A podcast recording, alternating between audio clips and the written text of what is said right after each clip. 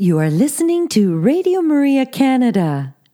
Join us now for Bishop Sheen Presents, hosted by Al Smith.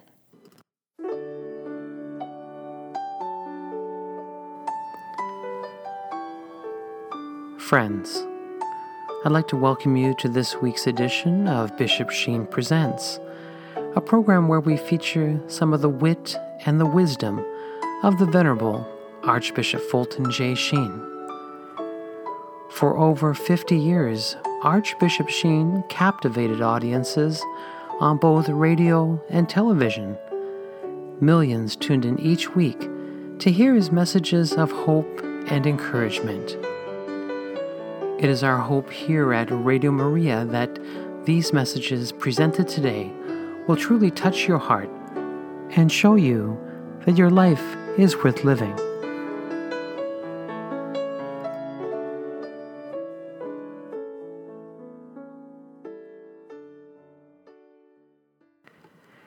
Hello, my friends, and welcome to this week's edition of Bishop Sheen Presents. I'm your host, Al Smith, and I'm looking forward to sharing with you a little bit more of the wit and wisdom of the Venerable Archbishop Fulton J. Sheen uh, during this month of May. Last week, we spent a little bit of time reminiscing about Sheen's reflections on Our Lady of Fatima. And uh, today we will unpackage uh, a catechism lesson uh, back from the year 1965, where he will talk about the Blessed Virgin Mary. And uh, I just want to, of course, thank everyone who has supported us uh, for many years now here at Radio Maria Canada. Uh, came on the air in the year 2017, and uh, here we are in 2022. And I'm happy to announce that um, I am now on Radio Maria USA. And uh, the good folks there invited me to uh, host a program. And so uh, it's always nice to kind of say to them that uh, the program originates from Radio Maria Canada and uh, yet, uh, again, is heard all over the world. And there are rumors that um, we will be on Radio Maria Australia in the near future and uh, even Radio Maria Ireland has shown an interest. So, uh, looking forward to uh, growing the family. Uh, but of course, it emanates here from Canada, and I'm ha- proud to be a Canadian. I'm proud to, of course, uh, and never uh, be ashamed to say what my roots are. And born in this beautiful country, and um, again, I am just so happy that Again, this uh, radio outreach of Bishop Sheen uh, is a worldwide outreach. And I think that's the way Bishop Sheen would want it, is that, um, of course, he was the head of the Pontifical Mission Society uh, in the United States for uh, many years, and of course, traveled the world. Uh, bringing the love of Christ and sharing the faith. And so I'm sure he's looking down upon us and is quite pleased that we are again uh, being heard in many countries. All right, today, let's see. Uh, we're going to have Bishop Sheen uh, give a reflection called Women as Objects, Not Persons. Now, you may be scratching your head a little bit, but uh, that's what uh, Fulton Sheen did so many times. He gave us these catchy titles to um, pay attention. We never knew what he was going to say, but just trust that it is a good message that will point us to Christ and, of course, uh, help us to love our fellow man. So, uh, again, he will be sharing that reflection here in a few moments. And we will then, of course, in the second half of our broadcast, share with you a catechism lesson uh, from Sheen's uh, Sheen Catechism. And it'll be on the Blessed Virgin Mary. And so, may I ask you to sit back and relax now and enjoy one of the greatest communicators of our time, the Venerable Archbishop Fulton J. Sheen friends. That's the applause that refreshes. Since this talk is to be on woman,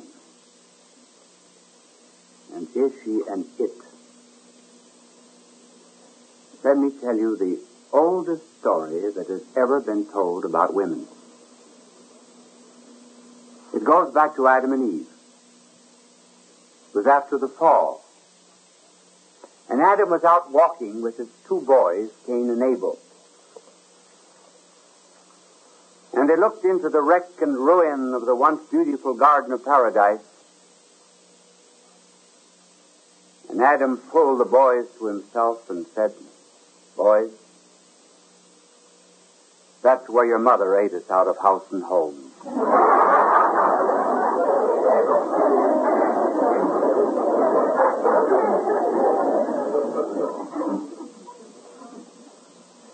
Stories are generally hard on women for some reason or other. I heard of a man and his wife who were out riding in Sunday traffic. The husband was driving.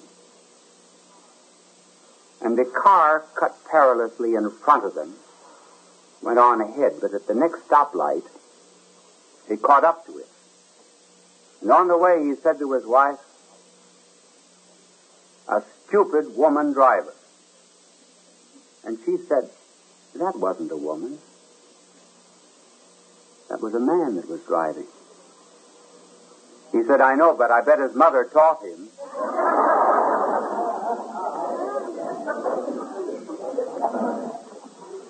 One does not find in, in great literature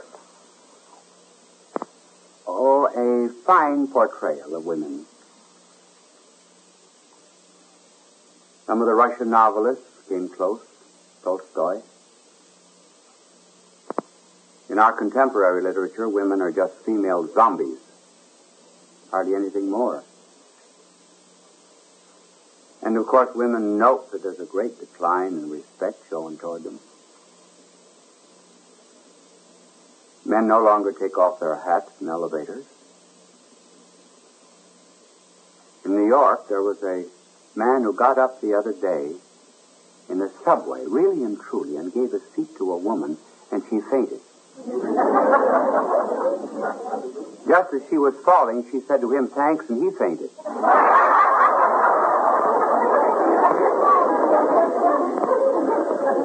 And I, I wonder, I wonder if there's anything in all the world, in all the world that makes God women into more respect, disrespect than uh, driving a convertible with her hair full of curlers.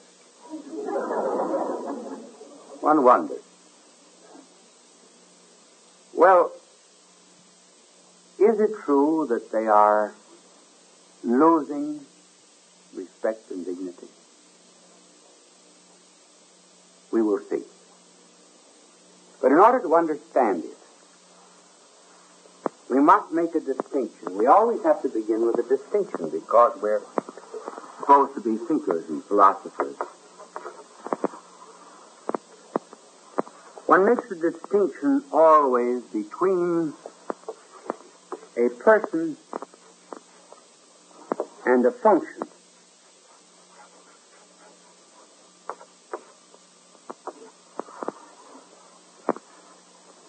Person is someone with whom one is in communion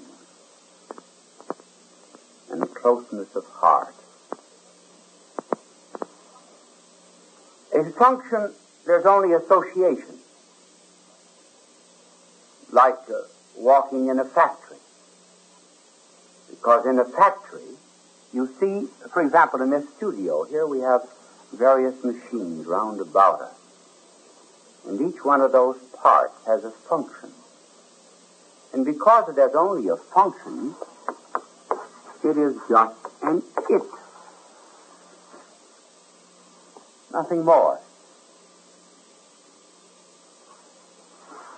One deals with a person through anecdote. The Bible is anecdotal. Great Greek writer Homer is anecdotal simply because we exchange experiences of life.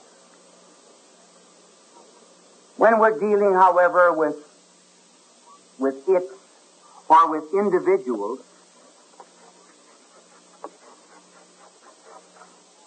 there is less that, uh, that, that communion. Because an individual is replaceable, a person is not. For example, when you go to a store and order a dozen oranges, you say, uh, I don't like that orange. Give me this one. Why? Because that's an individual. It's not a person. Nobody can replace your mother, your father, your husband, your wife, your children. But parts and machines can be replaced. They are it. Nothing else but it.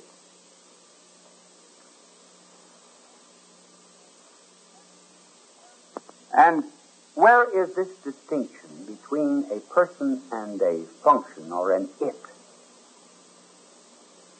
Better revealed than in the modern world, which is today divorcing love and sex.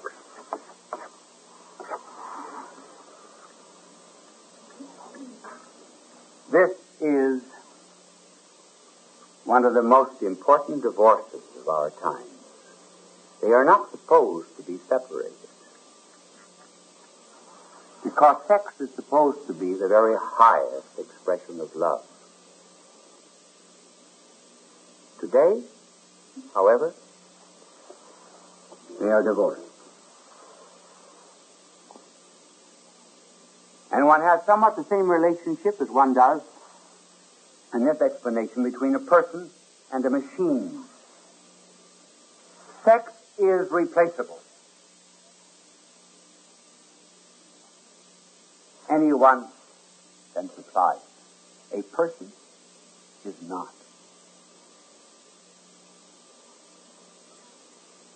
A person is rooted in the heart, and if there is sex and relationship with that wife or with that husband, it is because of the strong love that exists between the two. This divorce has become so important that today sex is almost an intellectual thing. It used to be in more barbaric ages just purely physical, sometimes divorced from love as in the rape of the Sabine. But today, it's intellectual in the sense that it's thought about. It's in the brain, it's not just in the glands. So that uh, when a new model of an automobile is introduced, how is it introduced? Well, you have to have about 18 ballet dancers coming out and dancing on the stage singing about the new model. It's got nothing to do with an automobile. Absolutely nothing. And so on the billboards, advertisements for cheese, for coffee, for crackers, for hair curlers, anything. What, what do they have to think about? One thing. It's on their mind. Advertisers can't think of anything else. Show a picture of a new model. There's some some girl hanging over the hood. Maybe she goes with the car, but in any case, in any case, it's mental. It's possessing the modern mind. And one finds also another evidence of this in uh, in pinups. I suppose uh, I do not know. I've never seen any statistics, but I, am sure uh, that boys who put pin-up girls in their rooms probably have uh, 30 or 40 percent of them might have the same girl supplied by a magazine. They are not interested, you see, in a person. So you can write away for a pin-up. What is it? It's an it. That's all. Is it Mary or Jane or anyone else? No. It's just that. It. So that in George Orwell's famous work, 1984, he speaks of the coming communist society in which a boy and a girl are conversing with one another and saying, Do you love it? It. Functional. That's all. A replaceable part.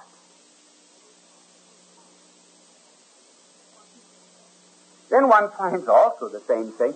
Girls do not have pin-ups, but they can go in ecstasies about, well, it used to be a uniform.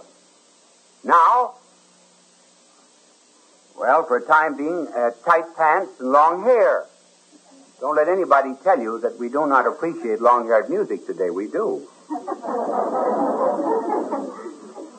and uh, see, what is loved is what? It's the general.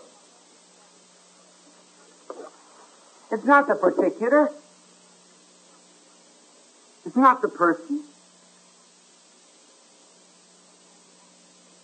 And since we, we replace parts in machines, hence the frequency of divorce, persons are just thrown aside almost with a brush of a hand. Now, what tends to make woman an it? Not that women make themselves it. It's because this civilization of ours has affected this divorce between a person and a function. And when a woman is a functionary or a man is a functionary, they're just it, that's all. Nothing else. Now what is curious about this is that in an age where we so much stress sex, one finds that later on when one makes an investigation about it, it doesn't play a very important role. For example, uh, there was a survey made by a university in this country of two groups of women. Uh, one married women in the 30 age group, that is to say the early 30s, and another in those who were about 49. You see, that they never reached 50, they were just 49. and one of the questions that was asked was, what do you as a woman judge most important in your home? And the answer was the home. Things.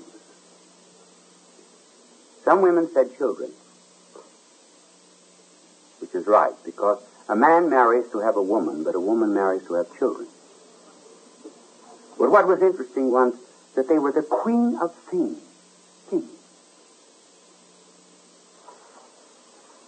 That's why advertisers have to stress detergent, so you can take a dirty sock pull it inside of 20 gunny sacks and leave it in there for two seconds and look white immaculate. What a great, big, wide, wonderful world we live in. And so they become interested in things. It was the home. See, it was not the husband. That's curious. Not the husband.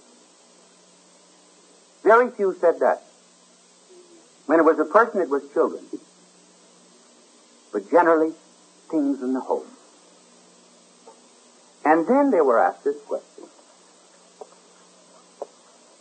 What is the most important rule, uh, role of the husband? The answer was a provider. Provider. See how he became an it too?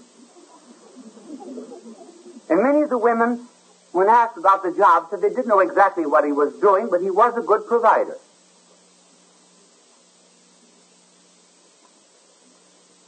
Made one, uh, made me think of, uh, of something that I was reading in the work of a, of a great European psychiatrist.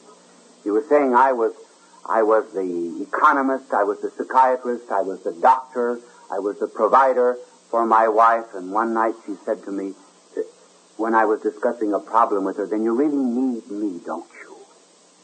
And he said, then it came to me what marriage really was, that she was a person and I was a person. And so, with this overemphasis on the carnal, on the fragmented civilization in which we live, in which there's fission without any fusion, where there's been this emphasis on the eros, women are becoming it, and even husbands are becoming it. So one can trace the stages of the decline. The decline of love, that's what it is. In the first stage, I can tell him anything always understand. second stage? I can't understand why you did that. The third and last stage? Don't tell him. He wouldn't understand. It's the person that understands, and so it's become a life of his. Now, what is the answer to this? I've only given you really the cause and indicated a few symptoms of what is happening, namely the degeneration of a person as one made in the image and likeness of God. The answer to it is this. Here I'm only talking about women. It could just as well be about husbands. But the answer, as far as women is concerned, is this. Every woman was meant to be a mother. Either physically or spiritually. First of all, physical motherhood is easy to understand. Physical motherhood is the incarnation of a mutual love. All love ends in an incarnation. And this kind of motherhood, too, is one in which love never grows stale because there's always a new, a new veil that is lifted aside. First of all is that of a wife and then that of a mother and, and an educator, for a mothercraft and so forth. When, uh, uh, when they first meet, the young man and young woman, she is attracted by his power. Oh, you should see the end run he made Saturday afternoon. Power.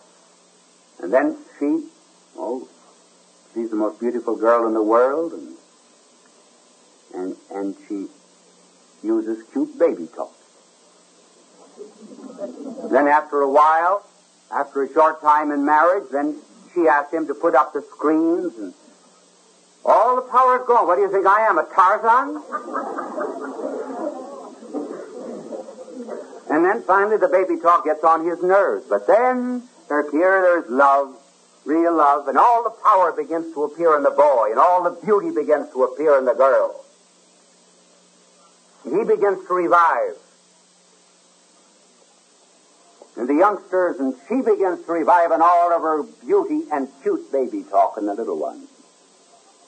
And that their love becomes a pilgrimage. It's a love of persons, one for the other, husband and wife, finding its carnal expression here and there, but always irreplaceable. Because the first love that is the last love, and then eternal love. Then there is spiritual motherhood. We must not think that there is any great priority of going to God through a husband and going to God through humanity. Spiritual motherhood is one in which there is no marriage,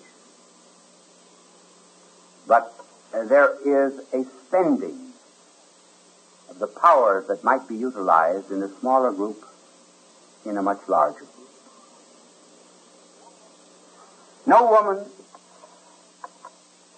can see a limping dog or could see a rose overhanging a vase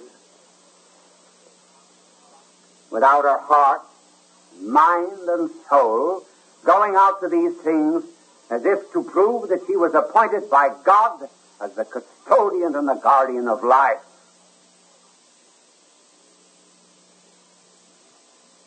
And in this she becomes a person.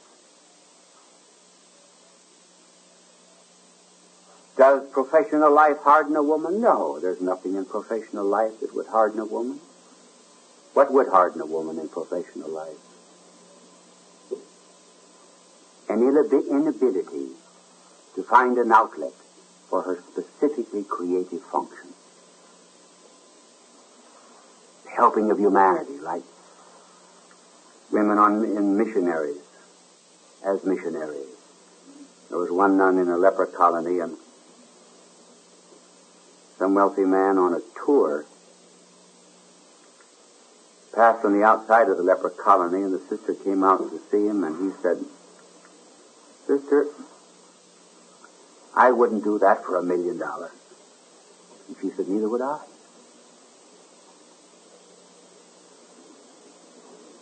But she did it simply because she loved humanity, loved the poor. Hence, the women who do not utilize this great function that God has given them, this motherly spirit, then they become withered and dried up. Some years ago, I was traveling on a plane between New York and Chicago. And the stewardess sat down alongside of me just as soon as we took off. And she said, Do you remember me? No. Are you sure you don't remember me? I said, I ought to, because she was a very beautiful girl. I said, I ought to, but I don't. She said, You don't remember talking to me? I said, No. But she said, Two years ago on this plane, I sat with you for 20 minutes. And I remember every word you said to me. What did I say? Well, you began by saying, You are a very beautiful girl. You see, celibacy doesn't blind us. Matter of fact, it may give us better eyesight. I don't know. But in any case, you began by saying you are a very beautiful girl, and then you added, Did you know? And of all the gifts that God gives, the one that He gives back last and least of all is the gift of beauty. He gives men money, they use it to help the poor of the world. He gives men the gift of song, and they sing for Him, but when He gives gives the gift of beauty, generally he gets back nothing but old bones. Now that you have the gift of beauty, why don't you think of using it for people who never see anything beautiful? That's what you said. Well, I said, that sounds exactly like me, and that's what I would say. He said, I've had two years to think it over. Now I'm ready to do anything. Anything else, he said. Anything. He said, all right, you come to my office in two days in New York, and I will tell you I said, I will tell you now if you want to know. She said, it makes no difference. Because I've made up my mind. I said, you're going to Vietnam to care for lepers. That's where she is. Caring for lepers. And these poor people whose own loveliness has been ruined now are looking out on something beautiful. And so a woman through motherhood and through a true marriage and a woman through the service of humanity becomes not the modern woman, once our superior, now our equal, the real godlike woman whom we toast. First, at the tomb on Easter morn and closest to the cross on Good Friday. You are listening to Radio Maria Canada. We now continue with the program Bishop Sheen Presents, hosted by Al Smith. Hello, my friends, and thank you for coming back to listen to the second half of our broadcast today. And uh, Fulton Sheen will be giving us a catechism lesson on the Blessed Virgin Mary. I want to thank everyone who has been generous to us over the years. Uh, it is through your prayerful and financial contributions to Radio Maria Canada that we've stayed on the air for so long. And uh, we pray to be there for you as a, a Catholic voice in your home. And uh, so we ask you again to continue to keep us in your prayers. And of course, um, please uh, give us what you can. And, uh, you know, I'm just a humble baker, I'm one of these volunteers that just know in my heart of hearts that this is the right thing to do. And I'm so uh, privileged to be able to share the wit and wisdom of Archbishop Sheen with you every week. And so, uh, may I invite you once again as we uh, take a little bit of time to learn our faith together and uh, again, the trusted voice of Archbishop Sheen and how uh, he brought hundreds of thousands of souls uh, to the church, and including my father, who, uh, you know, said to me, um, it was listening to Fulton Sheen on the radio in the 1940s, and of course, watching him on television in the 1950s, that um, he had his attention. Uh, my dad was a Mormon, and of course, was interested in becoming a Mormon, um, a preacher, an elder in the church, and uh, wanted to spend his time in ministry. And uh, so, as he journeyed and studied, um, he had many questions about the Catholic faith and questions especially about Scripture. And uh, time and time again, he would find that his elders couldn't answer all the questions. Uh, yet he would listen to Fulton Sheen on the radio and uh, he would have those answers, as the church does have the answers on the sacred scriptures and uh, again has timely advice. And so, uh, again, it took a few years, but uh, my dad was not afraid to become a Catholic in the 50s. And so in 1957, uh, he joined the church and uh, became Catholic, and again attributes Archbishop Sheen's uh, wisdom uh, in his journey. And so, uh, again, I am indebted to uh, this very wise and holy man for helping my father come to see the light of the faith. And again, as I travel across Canada and throughout the United States, I hear story after story of people who came to the faith through the hands of the Venerable Sheen. And so uh, let me now put you into these trusted hands as Archbishop Sheen gives a reflection on the Blessed Virgin Mary. Please enjoy. Friends, peace be to you. At this point in the unfolding of the divine mysteries and Christian doctrine, we come to some very important words in the Creed namely, that our blessed Lord was born of the Virgin Mary. We will try to give, first of all, some evidence for this. Secondly, show how it was necessary in the present plan of the world's redemption. First of all, the evidence for it, that our Lord was born of the Virgin Mary. In order to understand proofs, we must realize that the Gospels were not first. They were tradition. Every member in the early church, that is to say, after Pentecost and until the Gospels were written, every member of the church already knew about the miracle of the loaves and fishes, about the resurrection, and about the virgin birth. It's something like, for example, the knowledge that we have that World War I began in 1914. We read that in the book. The fact that we read it in the book does not create the belief in us, does it? It merely confirms what we already know. So too the gospel set down in a more systematic way that which was already believed. Just suppose that you lived during the first 25 years of the church after Pentecost. How would you have answered the question? How can I know what I am to believe? You could not say, I will look in the Bible. There was no New Testament Bible then you would have to believe what the church was teaching in those days. Never once, for example, did our Lord tell the witnesses of his life to write. He wrote only once in his life, and that was in the sands.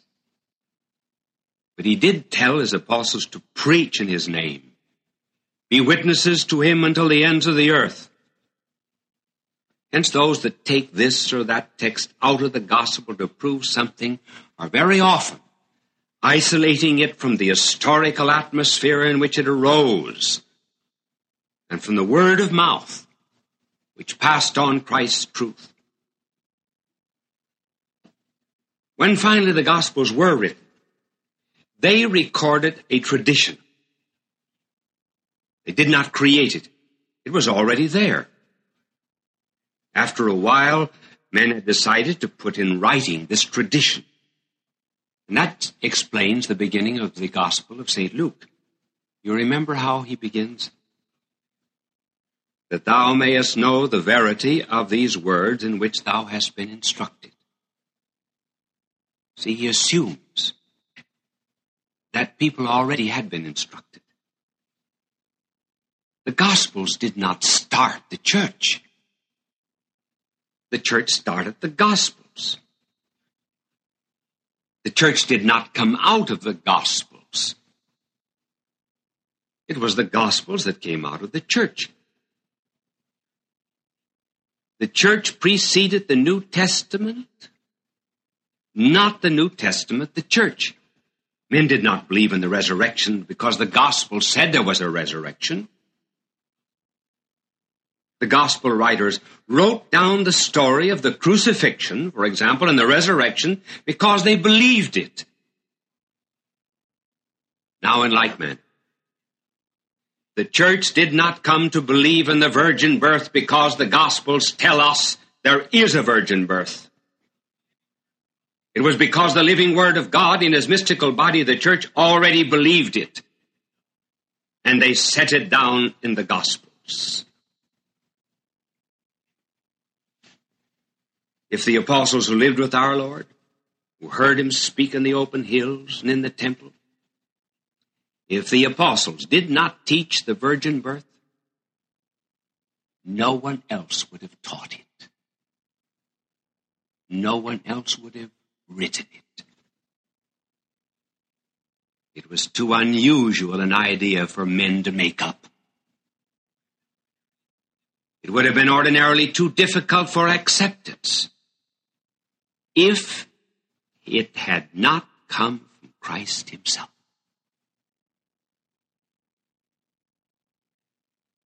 Now, the one man who might be inclined to doubt the virgin birth on natural grounds was the man who writes it in his gospel, namely St. Luke. I say on natural grounds because Luke was a physician. And yet it's the medical doctor who sets down the virgin birth and tells us most about it. Many of the teachings of our Lord were denied by heretics because there was a protest against Christ in the church from the very beginning. Now, these heretics denied some of his doctrines, but there was one teaching that no early heretic denied, and that is that our Lord was born of a virgin. One would think that would be the very first doctrine to be attacked. But the virgin birth was accepted both by heretics and by believers alike. It would have been rather silly to try to convince anyone of the virgin birth if he did not already believe in the divinity of Christ. And that is why, probably, Mary did not speak of it herself until after the resurrection. And she told the apostles and others, although certainly Joseph, Elizabeth, and probably John the Baptist already knew of it.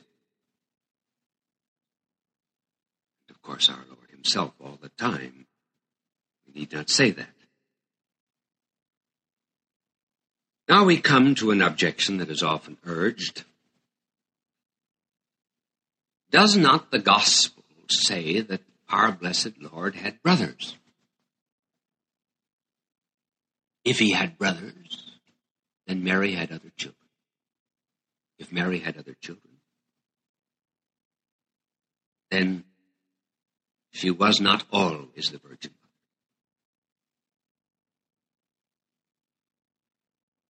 Now we will try to give some answer to that. I stand in the pulpit very often and I begin my sermon by saying, My dear brethren. Does that mean that everyone in the congregation and I had exactly the same mother? Or is it just a form of speech? Now, that wide use of the word brethren that we haven't even in our modern language was used also in a very wide sense by scriptures. In the scriptures, the word brother means a relative, sometimes a friend. Let us take, for example, Abraham and Lot. Abraham calls Lot his brother. As we read in the book of Genesis, Pray let us have no strife between us two, between my shepherds and thine. For we are brethren. Now, Lot was not a brother of Abraham. He was a nephew. But that's the way the scripture speaks of friends and relatives. Thirdly, there are several, indeed, who are mentioned as brothers of Christ, such as James. But they are indicated elsewhere as the sons of another Mary. I mean elsewhere in Scripture. Namely, Mary, the sister of the mother of our Lord, and the wife of Cleophas. And again,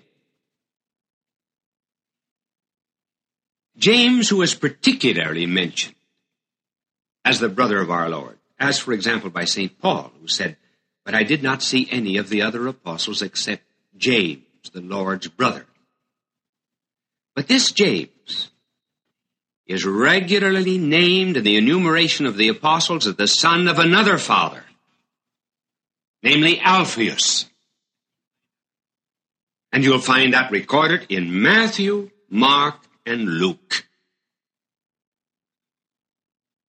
Furthermore, the so-called brethren of our Lord are nowhere mentioned in the scripture as the sons and the daughters of Joseph and Mary. Nowhere in scripture is it said that Joseph had begotten brothers and sisters of Jesus, as nowhere does it say that Mary had other children besides her divine son. Now we come to some rather unusual proofs of the virgin birth from sacred scripture. I say unusual because I mean apart from the very obvious references that there are in St. Luke. Two of these proofs we're going to draw from the Gospel of St. John and also from the writings of St. Paul. First of all, St. John. St. John assumes the virgin birth. We say this because throughout the Gospel of St. John there is the assumption of a double birth. We are first of all born of our parents, and then we are born of God, the waters of the Holy Spirit in baptism. Remember, that is what our Lord meant when he told Nicodemus that he must be born again. First birth he took from his mother and the flesh, and the second is the birth of the Spirit. Now, what makes us Christians is not being born of our parents, but being born of God through baptism. Now, notice when St. John speaks of this second birth, namely our birth of God, he practically assumes the virgin birth. Because he said in the beginning of his gospel that our Lord gave to us, quote, the power to become the sons of God. And he tells us that this happens by a birth. But he immediately says this is not a human birth. And then he goes on to enumerate the reasons why it's not a human birth. He said, It is neither of blood, nor of sex, nor of the human will, but solely by the power of God. Now, this statement of John certainly assumed a Christian and common understanding of the virgin birth. What is blood? What is sex? What is the human will? The human birth. All of these elements are eliminated in the story of the birth of our Lord. The Blessed Mother says that she is a virgin, that she knows not man. God says that the power of God will overshadow her. You get the same elements you see in the Gospel of St. John that you get in the Gospel of St. Luke. How could any Christian in those days have understood this spiritual kind of a birth unless they understood the virgin birth? Therefore, it already happened. No one who at the end of the first century read the beginning of the Gospel of St. John was amazed that St. John should have spoken of a new generation without sex. They were not amazed because at this time the whole Christian world knew that this is how Christianity came into being. The virgin birth, in other words, is God's idea, not man's. No one would ever have thought of it if it had not happened. Now we come to another proof from the Gospel of St. not the Gospel, rather the epistles of St. Paul. St. Paul also assumes the virgin birth. Now, as you know, the epistles were originally written in Greek. When St. Paul speaks of the birth of our Lord, he uses in Greek a very peculiar expression. Let us take, for example, St. Paul's message to the Galatians. Quote, Then God sent out his Son on a mission to us. He took birth. Notice that. He took birth from a woman. Took birth as a subject of the law to make us sons by adoption. Whenever St. Paul describes the birth of our Lord, he never uses the ordinary word to describe birth. In other words, he never uses the word to describe a human birth, which is the result of a conjunction of man and woman. The word that is always used in every other New Testament passage. Now, the common word in Greek is some form of the Greek word. Gennao, G-E-N-N-A-O. That means a birth such as you had and I had. But St. Paul, in four instances, speaks of the temporal beginnings of our Lord. Remember, the person of our Lord was eternal. It was only his human nature that had a beginning. Now, in the four instances where St. Paul touches on the temporal beginnings of our Lord as a man. In those four instances, St. Paul uses an entirely different Greek word because it was not the ordinary kind of birth. He used some form of the word ginomai, G-I-N-O-M-A-I. Never once does he employ that other word which means common ordinary birth, such as all mortals have. He never uses that to describe the birth of our Lord. He uses always a word which means like to come into existence or to become. One very interesting proof of this is in a passage in the Galatians, chapter 4, verses 23, 24, and 29. In that epistle, St. Paul uses the word to be born, that is to say, in the ordinary way, three times. He uses it to describe the birth of Ishmael and the birth of Jacob. But when he comes to the birth of our Lord, he refuses to use that word. He uses another word, a form of the verb ginomai, because the birth of our Lord was a virgin birth. You will find in the New Testament 33 times some description of the birth of a child. And in every single instance, the New Testament uses the word gennao, the ordinary birth like yours and mine. But that word is never used once concerning the birth of our Lord. Our Lord, as a person, had an eternal birth. Inasmuch as he assumed human nature, he had a temporal birth, a beginning.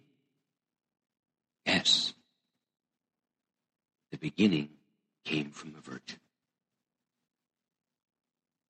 See, the reason of the difference is this our Lord was born into the human family, into the human race. He was not born of it. God formed Adam, the first man, without the seed of a man. So why should we shrink from the thought that the new Adam would also be formed without the seed of a man? As Adam was made of the earth into which God breathed a living soul, so the body of Christ was formed in the flesh of Mary by the Holy Spirit. And so firmly rooted was the virgin birth in Christian tradition that none of the early apologists ever had to defend the virgin birth. It was believed in even by heretics, as we said, just as much as the crucifixion was, because it stood on exactly the same footing as an historical fact. Here's another interesting point. There are two birth stories in the gospel. The birth of our Lord and the birth of John the Baptist. But notice the different stress. The gospel story of John the Baptist centers on the father, Zachary. The gospel story of the birth of Jesus centers on the mother, Why does it center on the mother? Again, because of the virgin birth.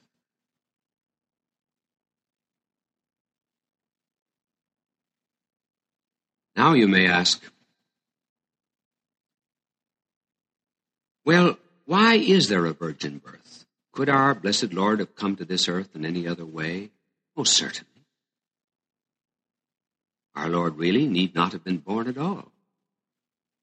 But given the present order of things, why is there a virgin birth? Well, now here we come to something that is a little difficult to understand, and we hope that we can that we can make it clear. The reason we believe in a virgin birth and the reason in the present order our Lord chose that way was first of all, He wanted someone very good to bring him into this world. No great triumphant leader makes his entrance into the city over dust covered roads when he could come on a flower strewn avenue. Had infinite purity chosen any other port of entrance into humanity, but that of human purity, it would have created a tremendous difficulty for us. Namely, how could he be sinless if he was born of a sin laden humanity? If a brush dipped in black becomes black, and if a cloth takes on the color of the dye, would not he, in the eyes of the world, have partaken of the guilt in which all humanity shared? If he came to this earth through the wheat field of moral weakness, he certainly would have some chaff hanging onto the garment of his human nature. In other words, our problem is this. How could God become man and yet be a sinless man? First of all, he had to be man. He had to be like us. In order that he might be involved in some way in our humanity, in order that he might take upon himself our sins. But at the same time, though our blessed Lord had to be a perfect man, nevertheless he could not be a sinful man. He had to be a sinless man. He had in some way to be outside of that terrible current of sin that has passed on and infected all humanity. You see the problem? He had to be a man. He had to be different from all other men in the sense that he had to be our Redeemer and sinless in the new Adam. The problem is very much like that of a ship. Imagine a ship sailing on a sea that's very dirty and foul. It wishes to pass to another sea or lake immediately nearby where the waters are crystal clear and pure. Now, evidently, there has to be some break between the foul waters and the clear waters. Otherwise, they would merge. So what happens? There is often a lock built. So a ship sails along uh, those foul waters, then comes into the lock, where the foul waters are completely separated from it. And then the ship is finally lifted into the clear waters. So our blessed Lord in some way had to be related to the sinful humanity that went on before, related inasmuch as he would be a man, not because he would be sinful. And at the same time, he had to be sinless so that he himself would not need redemption, but would be our Redeemer. Now that lock that lifted our blessed Lord out of that sinful current of humanity and made him the sinless man, the new head of the human race, was the virgin birth. And then think of the beautiful, beautiful application it has for all of us. The Blessed Mother is the inspiration of everyone. The mother is the protectress of the virgin, and the virgin is the inspiration of motherhood. Without mothers, there would be no virgins in the next generation. Without the virgins, mothers would forget that sublime ideal lives beyond the earth. How often, for example, when you visit someone, you hear it said, Oh, that child looks exactly like the father. Well, if we had looked at our blessed Lord, we would have said, He looks exactly like his mother. He got something from his father's side, namely divinity. But he also got something from his mother's side, namely a sinless humanity. That's why we love Mary. Hail Mary. You are listening to Radio Maria Canada. We now continue with the program Bishop Sheen Presents, hosted by Al Smith. Well, my dear friends, our hour has come to an end, and I hope you enjoyed these reflections from Archbishop Sheen. And if you'd like to hear more of Archbishop Sheen, please visit my website, bishopsheentoday.com, and there you'll find hundreds of hours of videos and audio recordings, along with a number of books. And so it's an easy website to remember, simply bishopsheentoday.com. So please give us a visit. And so until next time, may the Lord continue to bless you and keep you. May the Lord let his face shine upon you and be gracious to you. And may the Lord look upon you kindly and bring you peace. God love you, and we'll see you next week.